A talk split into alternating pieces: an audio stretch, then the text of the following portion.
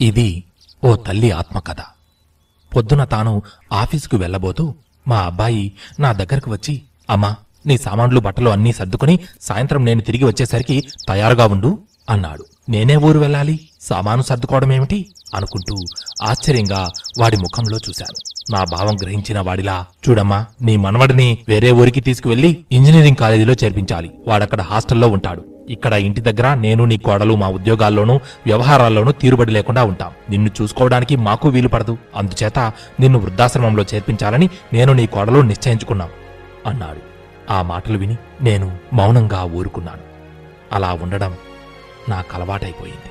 లేకపోయినా వారిద్దరూ నిశ్చయించుకున్నామని చెప్పాక నేను చేయగలిగిందేమిటి? నేను నాకున్న మూడు నాలుగు కాటన్ చీరలు రోజూ పూజ చేసుకునే చిన్న రామపట్టాభిషేకం పటము చదువుకునే పూజా పుస్తకాలు ఒక పాత పెట్టిలో సర్దుకున్నాను. ఇంకా సర్దుకోవడానికి నాకింకేమున్నాయి గనుక సాయంత్రం అబ్బాయి కోడలు తిరిగి వచ్చేసరికి నేను తయారుగానే ఉన్నాను. రాగానే మా కోడలు మా అబ్బాయితో చూడండి మీరు ఇవన్నీ అక్కడ దించేసిరండి ఈలోగా నేను మనిద్దరికి వంట చేసేస్తాను అంది. మా అబ్బాయి అలాగే అంటూ పదమ్మా అన్నాడు. కొడుకును కోడల్ని వదిలిపెట్టి వెళ్ళాలనగానే ఒక్కసారిగా నా కళ్ళలో నీళ్ళు తిరిగాయి. అవి తుడుచుకుంటూ మా కోడలి వైపు చూసి చూడమ్మా నేనేమైనా ఎప్పుడైనా అనకూడని మాటలేవైనా అని నిన్ను బాధపెట్టి ఉంటే క్షమించు. మీరిద్దరూ కలిసి సుఖంగా ఉండాలన్నదే నా కోరిక. ఆ రాముడు మిమ్మల్ని చల్లగా చూడాలని కోరుకుంటున్నా అన్నాను. ఈ మొసలి కన్నీళ్ళకేంలేండి మీరెలాంటి వారో చిన్నప్పటి నుంచి ఆయన్ని ఎలా పెంచారో ఆయనకి నాకు బాగా తెలుసు. మా బ్రతుకులు ఎలా సుఖంగా బ్రతకాలో కూడా మాకు తెలుసు. ఎవరి కోసమో మా జీవితాల్లో ఆనందాల్ని వదులుకోలేం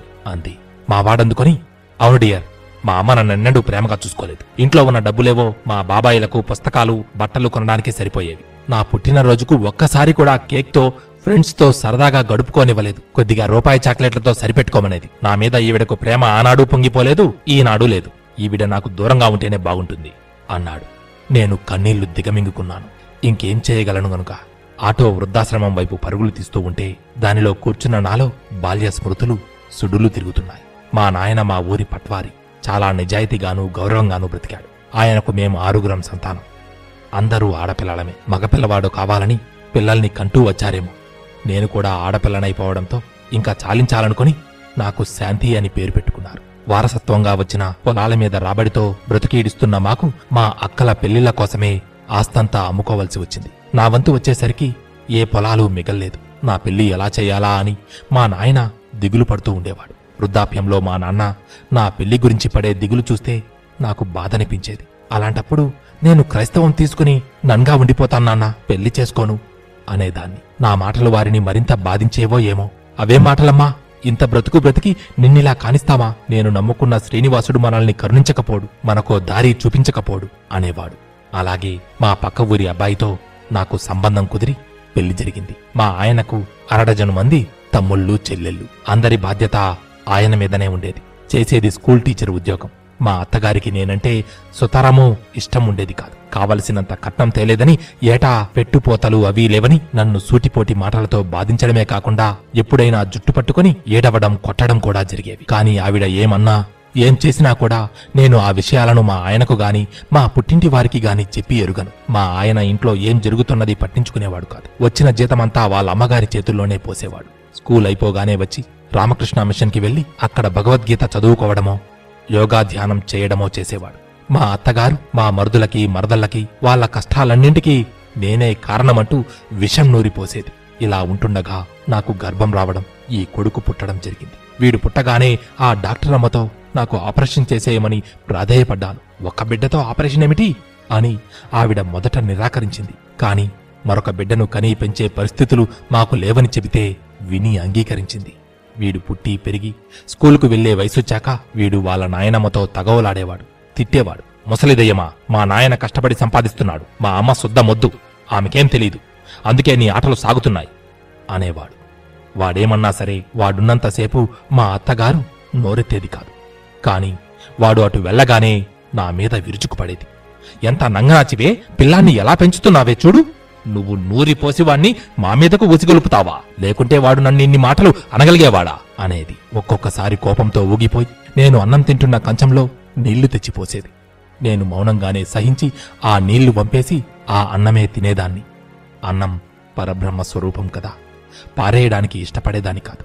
జీవితం ఇలా సాగుతూ ఉండగా మా అబ్బాయి ఇంజనీరింగ్ కాలేజీలో చేరే నాటికి మా మరుదులు మరదళ్ళు వాళ్ళ వాళ్ళ జీవితాలలో స్థిరపడ్డారు. కాని వాళ్ళెవరూ వాళ్ళ అన్న గురించి అదే నా భర్త గురించి కాని మా గురించి కాని పట్టించుకునేవారు కాదు. వాళ్ళెప్పుడైనా ఇంటికి వస్తే మా అత్తయ్య వాళ్ళకి కావలసిన సంభారాలన్నీ మూటలు కట్టి ఇచ్చేది. ఆవిడిలా సంసారాన్ని దోచిపెడుతున్నా నేనేమీ అనకపోవడంతో మా అబ్బాయికి ఒళ్ళు మండిపోయేది.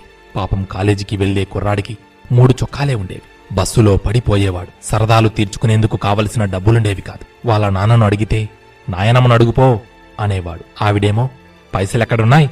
అన్నీ ఇంటికి ఖర్చయిపోలా? అనేది. ఒకరోజు ఒళ్ళు మండిన నా కొడుకు వాళ్ళ నాయనని తిట్టిపోశాడు. నీలాంటి చేతకాని దద్దమ్మలు పెళ్ళిళ్ళు చేసుకోకూడదు. ఏ హిమాలయాల్లోనో సన్యాసులుగా బ్రతకాలి. అప్పుడు నాకీ దరిద్రపు పుట్టుక తప్పి ఉండేది అన్నాడు. ఆ రాత్రి మా ఆయన నా చేతులు పట్టుకుని బలబలా ఏడ్చాడు. శాంతి నీకు నేను తీరని అన్యాయం చేశాను. నన్ను క్షమించు శాంతి.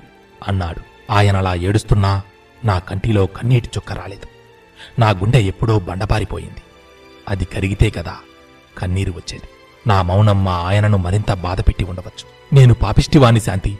భర్తగా నా బాధ్యతలు నెరవేర్చలేదు. సరికదా నువ్వేనాడైనా తిన్నవా లేదా అని కూడా అడగలేదు. నగల సంగతి అటుంచి కనీసం మంచి చీరైనా నా చేతులతో కొనిపెట్టి ఎరుగను. మా అమ్మ వాళ్ళు నిన్ను అనరాని మాటలంటూ ఉంటే విననట్లుగా దూరంగా వెళ్ళిపోయేవాణ్ణి కాని వాళ్ళను వారించేవాణ్ణి కాదు. నాలో మానవత్వం కూడా నశించింది. నన్ను క్షమించు శాంతి అంటూ ఏడుస్తూనే ఉన్నాడు. ఆయన అలా ఎంతసేపు ఏడ్చినా నా మనసు కరగలేదు. నేను నా మౌనం వీడలేదు. ఆ అర్ధరాత్రి ఎప్పుడో మా ఆయన మెడకు ఉరివేసుకుని చనిపోయాడు. పొద్దున మేము లేచి చూసేసరికి ప్రాణం లేదు. మాకు దగ్గరి బంధువులు తెలిసిన లేడీ డాక్టర్ సాయంతో ఆయన గుండె ఆగి చనిపోయాడని చెప్పి నమ్మించి దహన సంస్కారాలు జరిపించాం. ఆయన చేసిన జీవిత బీమా డబ్బులు వస్తే వాటిని తరువాత కొన్నాళ్ళకు మా అబ్బాయి తాను కొంటున్న టూ బెడ్రూమ్ ఫ్లాట్ కోసం వాడుకున్నాడు. అప్పుడు నేనేమీ మాట్లాడలేదు. ప్రతి నెలా కాగితాల మీద నా సంతకం తీసుకుని నాకొచ్చే పెన్షన్ డబ్బులు కూడా వాడే తీసుకునేవాడు. నీకు డబ్బు విలువ తెలియదమ్మా నీ చేతిలో రూపాయి నిలవదు. ఏ దాన ధర్మాలకో వాడేస్తావు. నీ వాళ్ళ అవసరాలు కూడా నీకు పట్టవు. నువ్వు ఏ హిమాలయాల్లోనో తపస్సు చేసుకుంటూ ఉండాల్సిన సాధ్వివి. ఇక్కడుండాల్సిన దానివి కాదు. అని కూడా అనేవాడు. వాడు మా కోడలు నన్నెన్ని సూటిపోటి మాటలన్నా నాలో చలనం ఉండేది కాదు. మా అత్తవారింట్లో నా కాపురంలోనే నా మనస్సు కొయ్యబారిపోయింది. వీళ్ళ మాటలు చేష్టలు ఇంకా నన్నేం బాధ పెడతాయి? నాకే బాధ లేదు. వాళ్ళేమన్నా ఎప్పటిలాగే నా మౌనమే దానికి సమాధానం. వేగంగా వెళ్తున్న ఆటో ఒక్కసారిగా డ్రైవర్ నెమ్మది చేశాడేమో. ఆ కుదుపుకి నేను ఈ లోకంలోకి వచ్చిపడ్డాను. Auto driver rear view mirror సరిచేసుకుంటూ ఉంటే దానిలో నా ముఖం నాకు కనిపించి నాకు నవ్వు తెప్పించింది. చాలా ఏళ్ళుగా నేను అద్దంలో నా ముఖాన్ని చూసుకుని ఎరుగను. జుట్టంతా తెల్లగా పండిపోయి ముఖం నిండా ముడతలు. నేను మా అమ్మమ్మలా తయారయ్యాను. ముఖంలో ముడతలన్నీ నేను అనుభవించిన బాధలకు చిహ్నాలై ఉంటాయి. నేను తెలిసి ఏ పాపమూ చేయలేదే. మరి నాకెందుకు ఈ బాధలన్నీ? గత జన్మల పాప ఫలితమా? నాకీ జన్మల మీద సంచిత పాపకర్మల మీద నమ్మకం లేదు. మరెందుకు నాకీ కష్టాలు? సమాధానాలు దొరకని ప్రశ్నలు నన్ను చుట్టుముట్టాయి. నేను శ్రీరామ భక్తురాలిని. అన్నింటికీ ఆయననే నమ్ముకొని నిరంతరం పూజలు చేసేదానిని. అయినా ఎందుకిలా? నేను చేసిన పూజలన్నీ నిష్ప్రయోజనమేనా? ఒక్కసారిగా నాకు నా రాముడి మీదనే కోపం వచ్చింది. నా కష్టాలన్నింటికీ కారణం ఆ రాముడే అనిపించింది. భక్తుల కష్టాలు తీర్చలేనివాడు భగవంతుడెలా అవుతాడు? నేనిలా ఆలోచిస్తూ ఉండగానే వృద్ధాశ్రమం దగ్గర ఆటో ఆగింది. నేను ఆటో దిగుతూ ఉంటే నా సగం చెరిగిన హవాయి చెప్పులోంచి ఒక సూది మొనదేరిన రాయి నా కాలికి బలంగా గుచ్చుకుంది. అమ్మా రామా అంటూ గట్టిగా అరచి బాధతో కోలబడ్డాను. ఇంతలో రోడ్డుకి అవతల వైపున నిల్చున్న ఆయన చూడ్డానికి పెద్ద ఆఫీసర్లా కనబడుతున్నాడు వడివడిగా నా దగ్గరకు వచ్చి లేవదీస్తూ ఏమైందమ్మా? అంటూ నా ముఖంలోకి చూశాడు. నేనతన్ని గుర్తుపట్టలేదు. కాని అతను నన్ను గుర్తుపట్టినట్టున్నాడు. అమ్మా మీరా? మీరిప్పుడు నన్ను గుర్తుపట్టలేరు. కానీ చిన్నప్పుడు నేను అనాథనమ్మా. నన్ను మీరు దగ్గరకు చేరదీసి మిగిలిపోయిన అన్నం అదీ పెట్టి నా ఆకలి తీర్చేవారు. ఒక్కొక్కప్పుడు మీకోసం ఉంచుకున్న అన్నంలోదే నాకు కూడా కొద్దిగా పెట్టేవారు. మీ మరుదులవి పాత పుస్తకాలు బట్టలు అవి నాకు ఇచ్చేవారు. ఎప్పుడైనా నేను చిరిగిన చొక్కాతో కనిపిస్తే ఇప్పి ఇవ్వమని చెప్పి అప్పటికప్పుడు కుట్టి ఇచ్చేవారు. నేను ఏదైనా బాధతో ఉన్నాననిపించినప్పుడు నన్ను దగ్గరకు తీసుకుని తలనిమిరి నాకు ధైర్యం గొలిపే మాటలు చెప్పేవారు. రోజులెప్పుడూ ఒకేలా ఉండవని కష్టపడి చదువుకుంటే జీవితంలో ఎంతో ఎదగవచ్చని చెప్పేవారు. అందరూ నన్నో వీధి కుక్కను చూసినట్లు చూసి ఏ కొంచెమో దానం చేసేవారు. కాని మీలా నన్ను తాకడానికి ఇష్టపడే తల్లులెవరూ ఉండేవారు కాదు అన్నాడు. ఇలా మాటలు చెబుతూనే అర్భకంగా ఉన్న నన్ను రెండు చేతులతో ఎత్తుకుని తీసుకువెళ్ళి రోడ్డుకు అవతల ఆపి ఉన్న తన కారు వెనుక సీట్లో చేర్చాడు. నా కాలికైన గాయంలోంచి రక్తం కారుతూ ఉండగా చూసి తన రుమాలుతో గాయాన్ని అదిమి పట్టుకుని తన భార్యను పిలిచి డెటాల్ కాటన్ను బ్యాండేజీ తెమ్మని చెప్పాడు.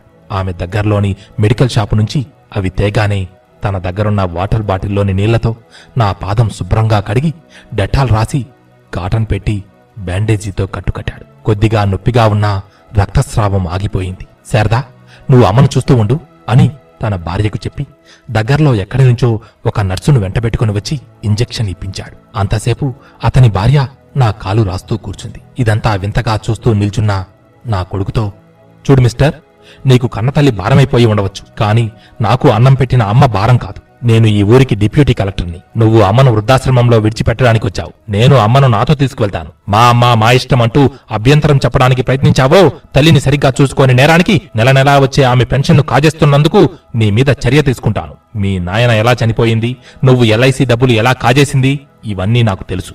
మీ గురించి అన్నీ తెలుసుకుంటూనే ఉన్నాను.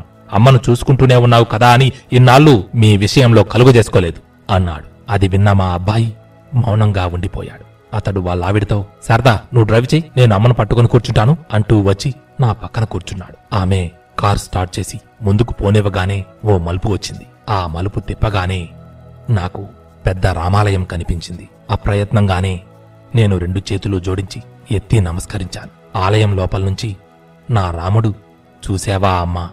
ఇందాక బాధతో నువ్వు రామా అని పిలవగానే వెంటనే నీ దగ్గరకు వచ్చేశాను.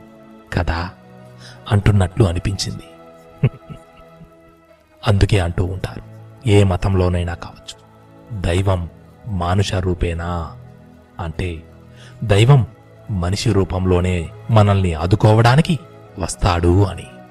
సర్వే జన సుఖినో భవంతు.